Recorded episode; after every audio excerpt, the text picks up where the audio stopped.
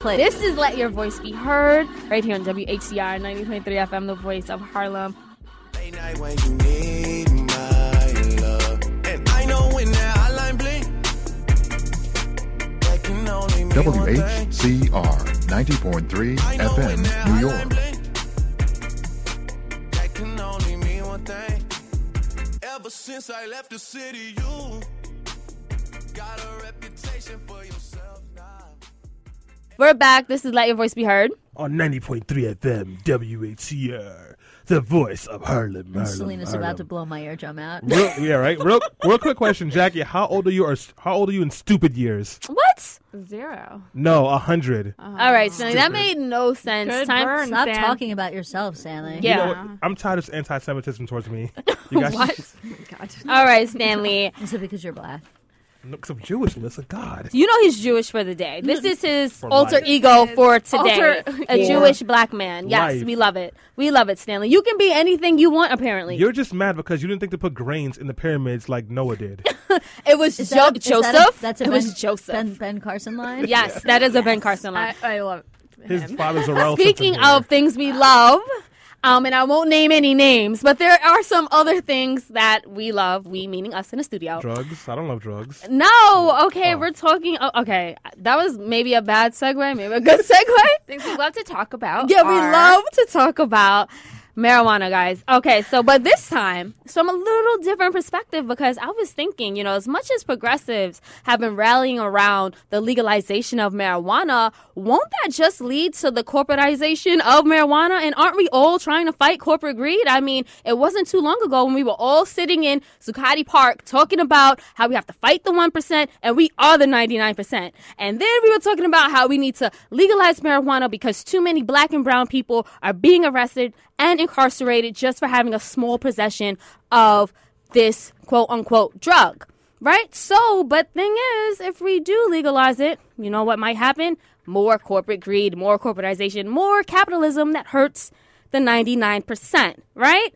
Let me give you some more background information before we just dib, d- before we just dig into that.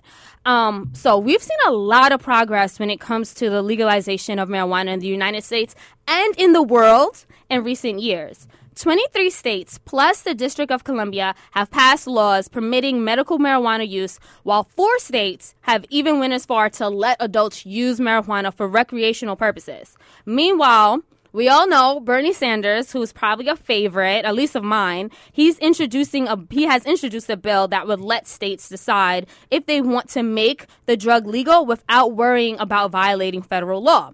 So we're making we're making a lot of progress here in the U.S. And if we look around the world, the Mexican Supreme Court recently opened the door to legalizing the drug by giving four plaintiffs the right to grow cannabis for personal use. This was a huge story, and we're going to talk more about that later on in the segment. But again, this is all for progress. And I found out that in Canada, the new prime minister said that he intends to change the law so that people can use the drug recreational too, recreationally. So again, progress. But despite all the progress that has been made, Ohio actually took some pro weed advocates by surprise last week when the state overwhelmingly rejected a ballot proposal that would have legalized both recreational and medical marijuana. The reason why is because a thing called issue 3 now issue 3 is a provision that would have um, would have been added into the ohio state constitution that would have limited the cultivation of weed crops to just 10 growing sites so critics no matter if they were for or against prohibition were saying this will monopolize the sale of marijuana. And they also pointed out that the facilities are controlled by private investors. So that would mean basically lead that would basically mean leading to quote unquote marijuana monopolies. And these rich 10 um, selected wealthy investors would make a lot of money. Supporters of uh, issue 3 on the other hand, they argue that Issue three is just something that will help the government tightly regulate marijuana, but people were like, we don't really buy that. So, as I mentioned earlier, the topic of discussion for today is, you know, if le- weed is legalized, if we get legal weed, will it just lead to more corporate greed? Because I think what's going on in Ohio is sort of reflective about what could, the potential that could happen um, all over the country once we continue to legalize marijuana. We will start to see more um, privatized, more privatized companies um, selling and growing marijuana, and then that might lead to more commercialization of the plant and of the drug. You know, you might be bombarded with ads about weed. I mean, we are we already live in a society that bombards us with advertisement telling us to buy this and try that, and it's like you have to get the new iPhone every six months, and it's just like it's overwhelming. And now you might have to go to the store and see, you know marijuana. And, and, that might even take away from you know the culture of weed. So there's a lot to talk about here. And we're going to start off introducing our very special guest who we have on the line and he's on the line thank you for that dump thumbs up stanley we have on the line with us john walker i think this is like his third time coming on the show so he's officially the fr- a friend of let your voice be heard right now he writes for Massroots and he is an author of a very awesome book. It is called After Legalization Understanding the Future of Marijuana Policy. Good morning, John. Hey, thanks for having me on. Thanks for coming back. We missed you. How's everything? I'm good. I've got a little bit of a cold, but Ooh. I hope my voice isn't too bad. Smoke some weed. Oh, well, I don't know about that if you're in New York City. well, it's not really illegal here per se. You just can't have it on you or smoke it or sell it. Right. It's decriminalized. You can here. look at it and hope. Bacon For a better Rice tomorrow. Krispie treat. Right. I've never done that, but it's delicious. I've heard. All right, guys. So, um, John, I give some background information about issue three, which again is a provision that would have been that would have um, allowed adults in Ohio to use, purchase, and grow certain amounts of marijuana for both recreational and medical purposes. But opponents, and I, um, like Curt Steiner, who is the director of Ohioans Against Marijuana Monopolies, he described the measure as, and I quote nothing more and nothing less than a business plan to seize control of the recreational marijuana market in Ohio. So here's my question to you, John.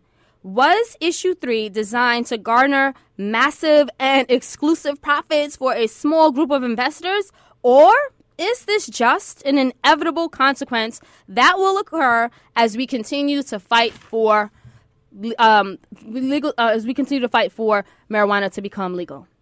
Uh, no, issue three was very specifically designed by a set of investors for a set of investors um, to capitalize on the marijuana legalization movement. Um, you know, there were some supporters in the community that said the benefit of you know stopping to arrest large numbers of people for smoking a rather harmless plant would outweigh the fact that you are helping a few people get very wealthy um, but there was no doubt in anyone's mind that this was a very specific business plan by a set of investors to make a lot of money. Guys, if you're just tuning in, we have on the line with us John Walker again. He is the author of After Legalization Understanding the um, Understanding Future of Marijuana Policy. And if you have any questions or comments, you can call us up at 212-650-6903 and you can tweet us at BeHeard underscore radio. I've already been tweeting at BeHeard underscore radio. I tried to call in, but I kept answering the phone and not knowing who was there. I so it's not you. working. I might be It's because high. you smoked too much this yes, morning. exactly. That's exactly Smoked what it is. all that toothpaste. Um, my question is, why is this a sp- surprise to anybody that weed is going to be corporatized when it becomes legal? People have been like manufacturing it in preparation of America coming to its senses for years. Why why can't we have a scenario where it's like the prohibition, where people who were illegally selling alcohol, the ones who were able to capitalize, ended up being super freaking rich. And then the rest of the people, usually the poor people and the people with no access to funds or people who could give them funds, just failed. Mm, well, that's a good point. John, can you answer that? Um, well, you know, that is interesting you sort of bring that up. Um, during Prohibition, you actually had a lot of companies find a way to skirt the law. Um, so there was like several wineries that got themselves like the few certifications for growing sacramental wine, and they're a big position till after Prohibition ended to become the biggest wine growers. Uh, you you had a few distilleries um, down in the south that were got themselves like one of the few licenses to be the only producers of quote unquote medical bourbon. Um, and those became sort of the biggest bourbon places when marijuana, I mean, when alcohol was like made legal again. So it's no doubt that we're going to sort of see some of that happening again. I'm sure some of the bigger, more successful medical marijuana producers in California and Colorado and Washington, when like the whole country goes legalization, will probably like end up being some of the biggest players in the industry once it uh, is developed. That makes a lot of sense. I actually was just in California, and I was thinking that as you were saying it, that some of those companies that are operating uh, services in California under their medical marijuana law will eventually grow into the bigger kind of dispensaries. But here's what I find more interesting is is the kind of coalescence between big tobacco and what I think is going to become big weed because as far as I'm concerned, if you don't think that Philip Morris or whatever they're calling Right. themselves these days, Altria Group doesn't want to sell marijuana bros instead of Marlboros or in not instead of but along with Marlboros, um, I think that that's crazy to think that. But I also think, and John, I'm hoping to get your opinion on what you think about this. Um, but I, I have this feeling that the big reason why you haven't seen big commercial type people like Altria Group, like um, you know Anheuser Busch, that's the biggest alcohol producer. They have, I think, eighty three percent of the alcohol market or in the beer market. That you haven't really seen them break in because of the fact that it's still illegal under federal law. Now, obviously, when we're talking about issue three in Ohio, that would have been still under federal law illegal. Um, so, yes, it would have allowed these few corporate entities to occupy almost an oligarchic type place in the market.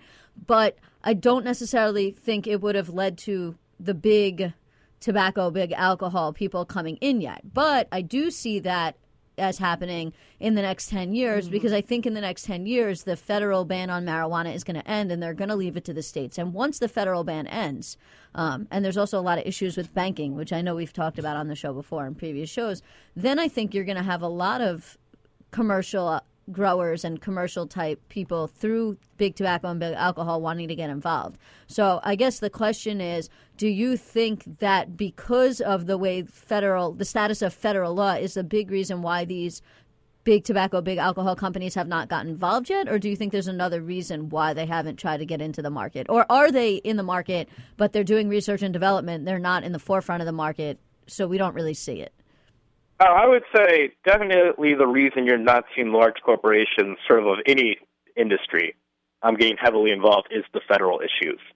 Um, while it's unlikely that we'll ever see sort of a turn back or you know heavy enforcement on the federal level, um, you would open yourself up to such extreme liabilities. Like technically, you know, let's say I'm a big corporation, I invest a little bit of money, you know, in Colorado or something theoretically, if a Chris Christie got elected who said he's going to be aggressively anti-marijuana, you know, he could basically seize that entire corporate structure. Um, so, like, nobody's willing to rake, make that kind of risk. Um, what is interesting, though, is if, if Canada moves forward with full legalization before the United States does, I wouldn't be surprised if the big um, marijuana sort of innovation and development and largest corporations actually end up being developed up there where they have that level of legal protection. Um, so that I think is actually a very interesting dynamic to watch in the next few years. That is really interesting. Can you expand on that? How, if the prime minister does legalize recreational marijuana in Canada, how that can lead to more of uh, marijuana being manufactured in Canada, and I think you're saying then shipped or transported to the states? Yeah, like so theoretically, and I, wrote about this for Massroots.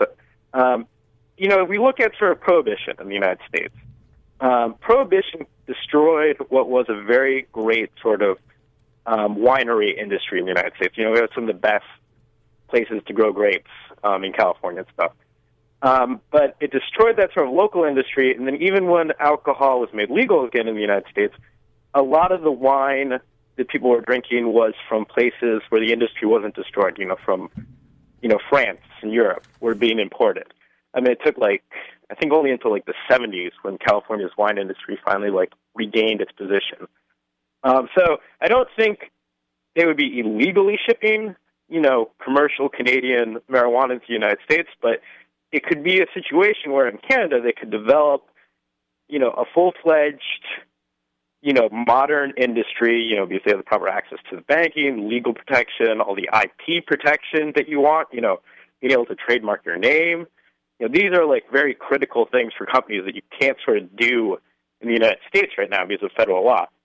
Um, and so theoretically, you could see the same thing happening. You know, it could be when federal marijuana prohibition ends and we're allowed, you know, to, you know, ship in marijuana from other countries and stuff. It could be Canadian companies um, that have the big foothold by being the most developed. Right, and so I have a I have a question, um, sort of to jump off of that. Um, so you know the way that we see, I think when we look at sort of like these vice quote unquote industries like tobacco um, and alcohol, right? Where in tobacco you don't really see a lot of um, craft. I mean, there's sort of a culture around I think cigars, but there's not really this like big craft industry of um, cigarettes being made. It's it's a lot more straightforward, like big industry push.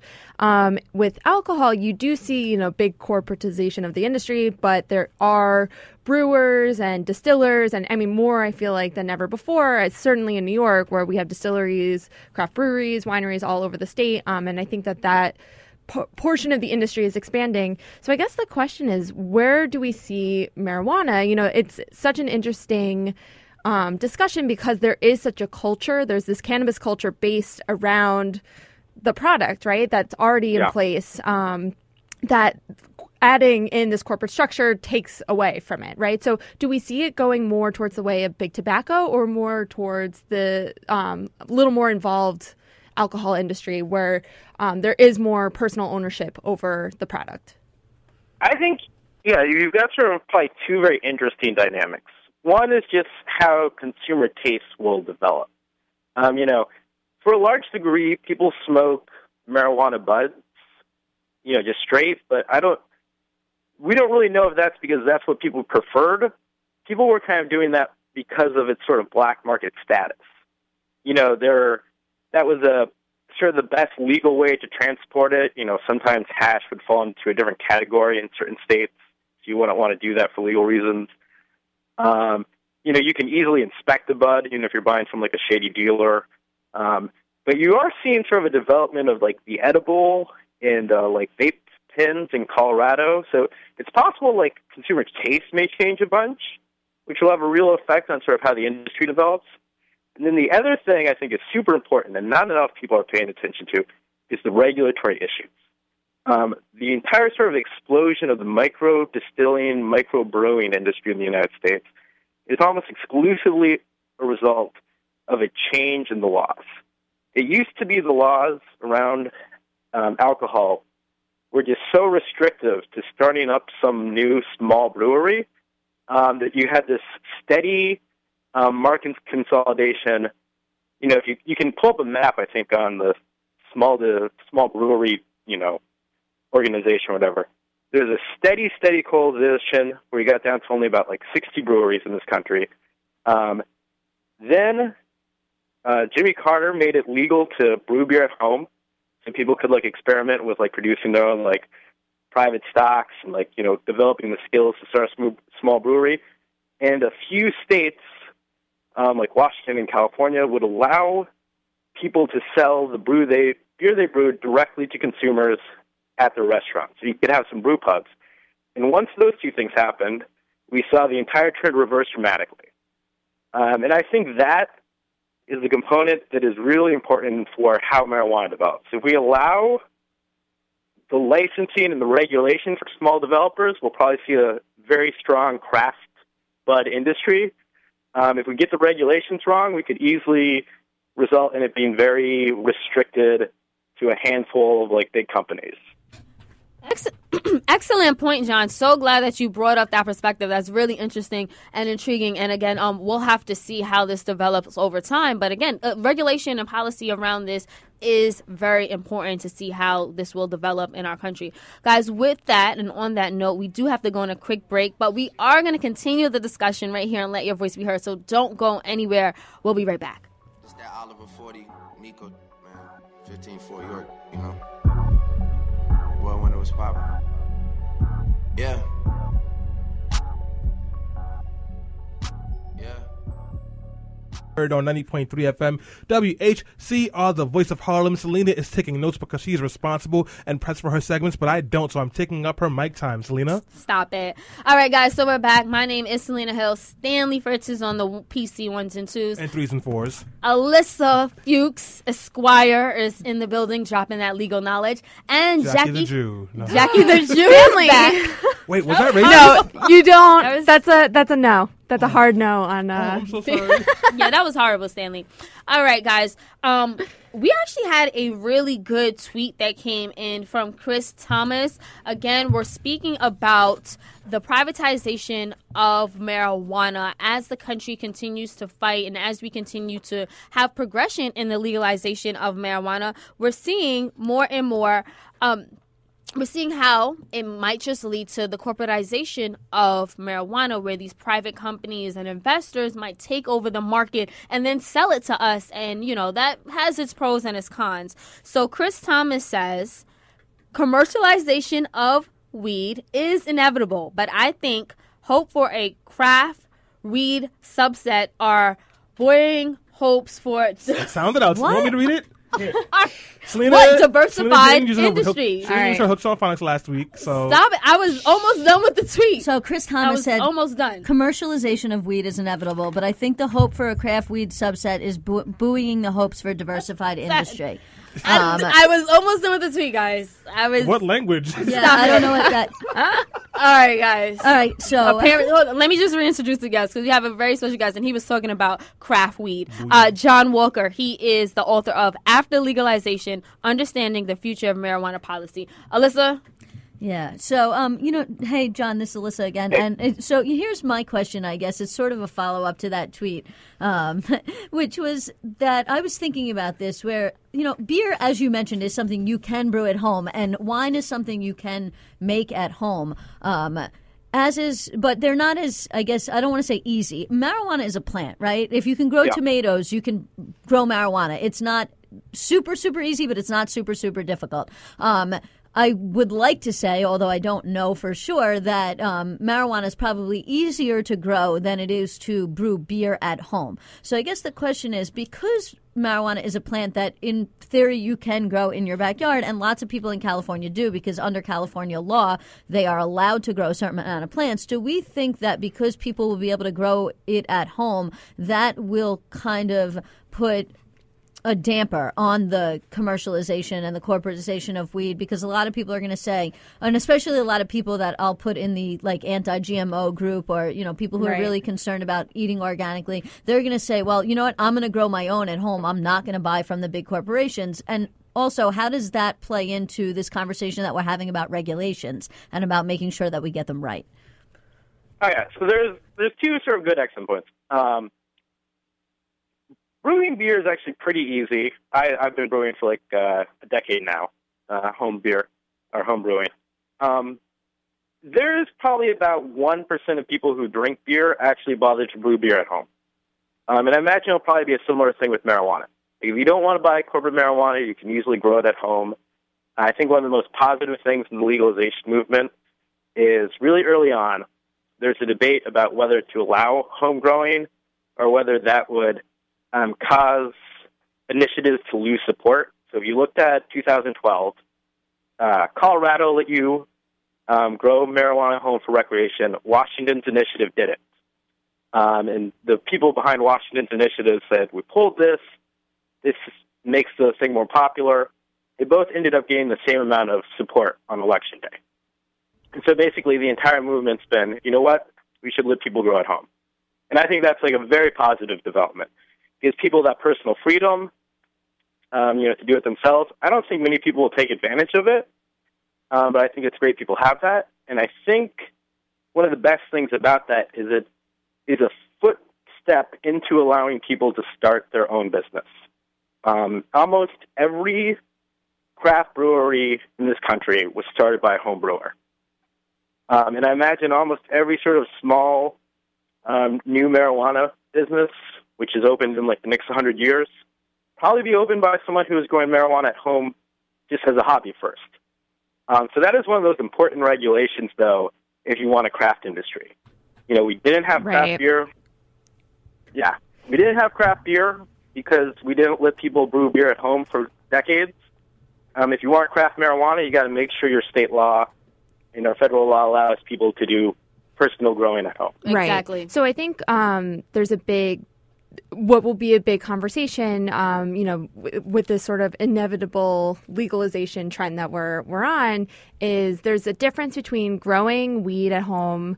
Um, for your own personal consumption, which is allowed in some places, right? Or Yeah. growing it to then sell in a way that, and this is where I think it gets a little tricky, right? And we see this with um, farms. There was a great article that I read this week um, about Willie Nelson and Farm Aid and how this is a big issue that's tied into um, supporting local farmers is that they are often usurped by big industries um, and big factory farms that won't you know put lobby for restrictions that make it harder and harder for them to grow their product um, and sell it in a way that you know won't bankrupt them. And so they ultimately have to close. Um, so I think that's going to be something really interesting looking forward. You know, is it going to be okay to just grow it for yourself um, and not to sell? But can you? Is the future, you know, is a independent business realistic, right? Or is it just going to automatically be swept up by big tobacco, big, you know, big weed? Um, or can people, I mean, this, we like to talk about job creation and independent business owners um, being able to, you know, exist in this country. And is this something that is going to happen, right? Are we going to have smaller farms where they can grow weed or are they going to be uh, sort of wiped off the map by these bigger industries? Oh yeah, you know it's it's a big sort of unanswered question, and a lot of it um, comes down to sort of how the market shapes up. But a big part is how it comes down to sort of the regulations on everything. Um, you know, there's a lot of industries, you know, not just you know alcohol and tobacco, but there's a whole bunch of industries where big players um, support like onerous regulation because that are those are things only big players can deal with. And so you you know you want to get you have to get the mixture right. You know you look at like uh, the taxi industry is like a good example, where like the big players um, really sort of help stack the rules for the big players. So like in New York City, where the taxi medallions going for something what like a million dollars, something ridiculous like that. Um, so you know that is that is always a threat across any industry. Um, and I think it's something we should really be vigilant for. Um, and I think that is sort of one of the very positive aspects about issue three failing. Um, is it is another example that voters actually want legal marijuana, but they want it to be done right. That makes Um, yeah, that makes a lot of sense. Uh, I mean, that's that's I guess my concern, right? Is even with the craft industry that if people are in, people are going to be enticed by money. So if I start out growing in my own backyard, I have my own operation, my friends start coming to me, they really like what I have, they want to buy it from me, and you know, then a lot of people start buying it from me, and then a company like Philip Morris says, "Oh, wait, that person has really good stuff. Why don't we buy them out? Why don't we get their secret recipe and buy them out?" And then the craft person is going to say, "Well, you know, they're offering me millions and millions of dollars, so you know." I, I want to take the money. I'm going to sell my operation over to Philip Morris. And that's how you're going to see sort of a monopoly start to take shape where people, all the small craft people are going to be brought out, bought out. And you see that already sometimes in the craft brew industry where some of the craft industry brewers are backed by and uh, companies like Anheuser-Busch and Miller InBev. But I know that we wanted to change gears a little bit and we wanted to talk briefly about how this kind of affects um, the war on drugs. And, and one of the big uh, things also that happened this week is that the Mexican Supreme Court opened the door to legalizing marijuana on Wednesday. Um, the court's criminal chamber voted to declare that individuals should have the right to grow and distribute marijuana for personal use. Uh, the ruling did not strike down current drug laws in Mexico, but it essentially laid the foundation uh, for new legal actions that um, could ultimately. Uh, cause Mexico to legalize the drug just like Canada. So if we're, you know, having a conversation, and, and that in turn may affect the cartels and the cartels' business. Uh, so I guess the next question is how do we think this ruling in Mexico is going to affect the legal marijuana industry here in the U.S., and how in that in turn is going to affect uh, the cartels and the war on drugs that we see here? Yeah. Um, and, and if we really wanted to take that question even further, we could talk about just the war on drugs in general here in the United States and how it affects people of color disproportionately to people who are not of color. John? Well, that's uh, that's a big question.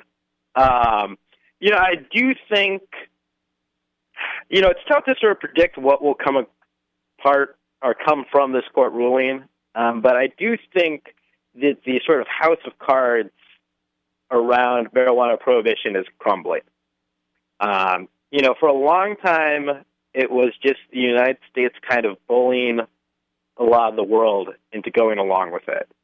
Um, and once you look like hypocrites we didn't do anything to sort of stop in Colorado and Washington, um, that's really when you sort of saw like a lot of, you know, just just kind of like sea change of opinion, especially like throughout the you know the North and South America. Um, and I do feel like we are just going to get to the point of sort of almost comical um, inability to sustain at least the warm marijuana, uh, which is which is I think very positive. I think we're going to see, especially if Canada moves, we will be curious how quickly they move. But I think once Canada does, I think you know half of Latin America will follow within like three or four years. Speaking of what's going on in Mexico with the drug cartels, it was just recently when uh, U.S., the FBI in the U.S., and also uh, Mexico officials found this huge tunnel. This few, Yeah. huge, sophisticated tunnel that was from Mexico. I think it was going into um, San Diego. It was I forgot which city in California, but they discovered it and they shut it down. But here's what I'm thinking. So activists in California, they're trying and they're planning to put uh, um, the legalization of marijuana on the voter ballot next year in 2016. If California does get marijuana legalized through this voter initiative next year, how will that in turn affect Mexico? Because California is one of the biggest markets that um, Mexican drug cartels have. So they're shipping all of this illegal weed, right, to California, which which might just legalize the drug. So in turn, do you think that that might put some pressure on the Mexican government and on Mexico's president to sort of like stop enforcing these prohibition laws when you know all the way up from California to to Canada, it's legal, and they're the ones who are growing it in Mexico. Yeah, um, you know, it's really sort of it's all sort of a series of interconnected dominoes when they fall. But I think we are gonna, you know, we will start seeing like big changes in that regard. Um, you know, it's really tough to get statistics on how much of the cartel's money comes from different things. I've heard anywhere from 15% to 40% of cartel money comes from marijuana. Um, you know, just California alone won't take all that away. That's supposedly, I think Rand said it would be like maybe 3% of the market. But once sort of California does, you know, 2016, it won't just be California. It will also be on the ballot in Arizona. It'll also be on the ballot in Nevada, um, in California. So almost like half the border with Mexico may legalize 2016. Um, you know, I think that combined with probably the incredible pressure that will put on the federal government to change position would probably end almost all illegal marijuana import from Mexico. Um, you know, especially if it's also legal in Canada at that same time. Um, so I think that would be a very positive development. Um, there's already a push in a lot of South America. They're getting really tired of our war on drugs. Um, I don't know how quickly Mexico itself will move, but we're definitely going to see that move to not taking part in the war on drugs Oh. throughout the uh, Western Hemisphere. Jon, I have a question. We're talking about the war on drugs. We're talking about corporatization, and I gotta say, guys, my lack of F's to gives for this is very small because, like, the one thing that I really care about that I haven't heard about is now we legalize drugs. Of course, of course, it's going to be corporatized. Of course, what we do can possibly hurt the drug cartel in Mexico. But what's happening to the people who have been imprisoned Yeah. because of these because of these drug laws? Who now should be able to go out there and make money off of it, but not, but might not because of their records. Has there been any push or is there any conversation around trying to expunge these people so they can be prof- they can be profitable the way that the Kennedy family was with um with bootlegging and other people? I, uh, you know, there there actually is some very positive developments um, in um, Oregon, for example. There was a move to after they legalized to expunge some records, um, and I think there's I don't remember what the stats of the legislation was, but there's a move to expunge some records in Colorado, um, and I do think that we're starting to see a movement towards that direction, which I find um, very positive. That once things are legalized, people are going to be like, why do we have this on people's records for breaking these laws, which no longer exist? Um, and I even think a few of the initiatives people are proposing would actually even have that written in, that certain marijuana offenses would be expunged for your record, or you'd be automatically able to file for them to um, have them expunged. So that is definitely a positive development that we are seeing. Um, and yeah, you know, there's a lot of criticism, I think, of a few of the initiatives for not including that.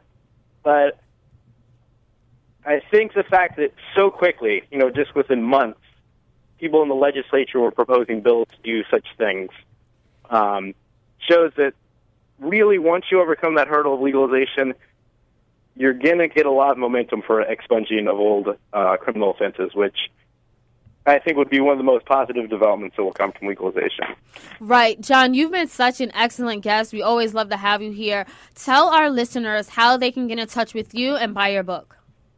Um, you know, you can find my book on Amazon. Just look for After Legalization. Um, and you can find me on Twitter. It's uh, Jon Walker DC. I think you guys tweeted my name. I tweeted that I to be on the show. Yeah, thank you. We appreciate those retweets. And again, Jon Walker also writes for Massroots, so you can check him out there. Um, guys, I just want to give everyone um, final 30, 60 seconds, well, 30 seconds actually, to wrap it up. We've discussed so much here. Final thoughts. Yeah, I think for me, you know, I've thought about legalization for so long, and for so long, it's just been like a no brainer. Like, yes, we have to legalize weed. Like, it just, it makes sense for so many reasons. Um, I've been so for it. But now I'm finding I'm not so sure and I feel very weird about this and it's not because I feel any differently about the substance or its usage or the people that use it. It has nothing to do with that. I'm worried about the effects of corporatization, right? I'm worried about what is the impact this is going to have on economic justice issues, on social justice issues that Stanley brought up, um, and generally on public health. You know, because we, if history proves itself right, um, you know, there's big potential for these bigger industries to take over and really corrupt this thing.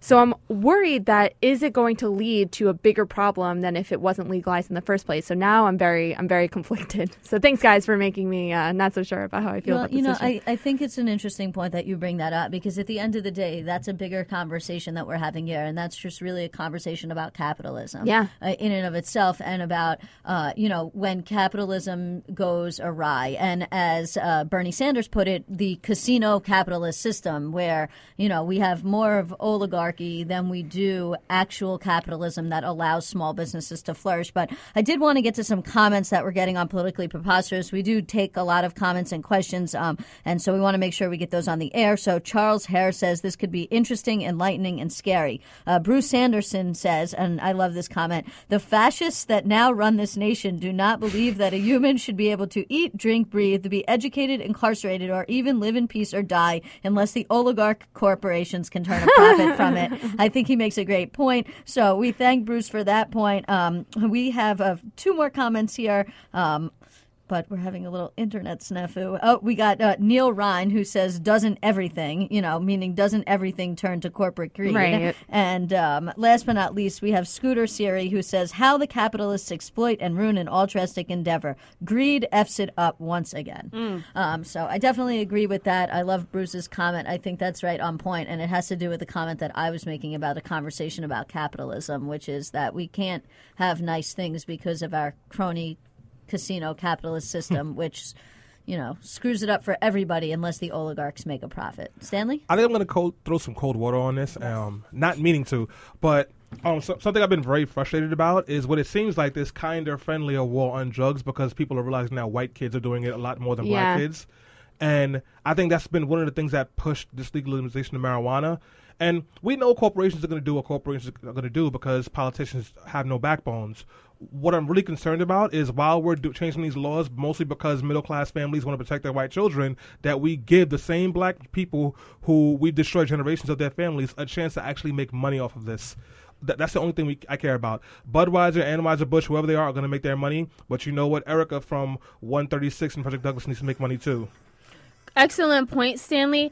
What I've been thinking, and everyone made great comments, including the people on Politically Preposterous. Um, again, we are in our election cycle. One year from today, November 8th, will be Election Day 2016. And I'm thinking, how will the candidates handle this issue? We have been leading towards the legalization of marijuana in this country for uh, years, for decades now, and we have made such great stride when it comes to progress. And that is the next thing that comes. How will corporate oh how will legal read affect us if it's corporatized and as stanley brought up how could that affect or hurt or or possibly even help people who have been disproportionately discriminated against because they've owned sell sold or you know were caught smoking marijuana this plant so again guys let's just pay attention to what the candidates are saying we see that again bernie sanders has a very progressive um, form um, platform when it comes to marijuana, and we just need to pay attention to where they fall because this issue.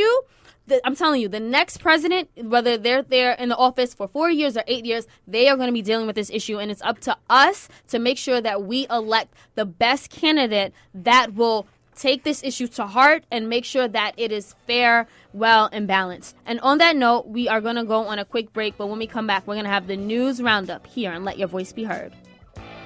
America, love. Do it, baby.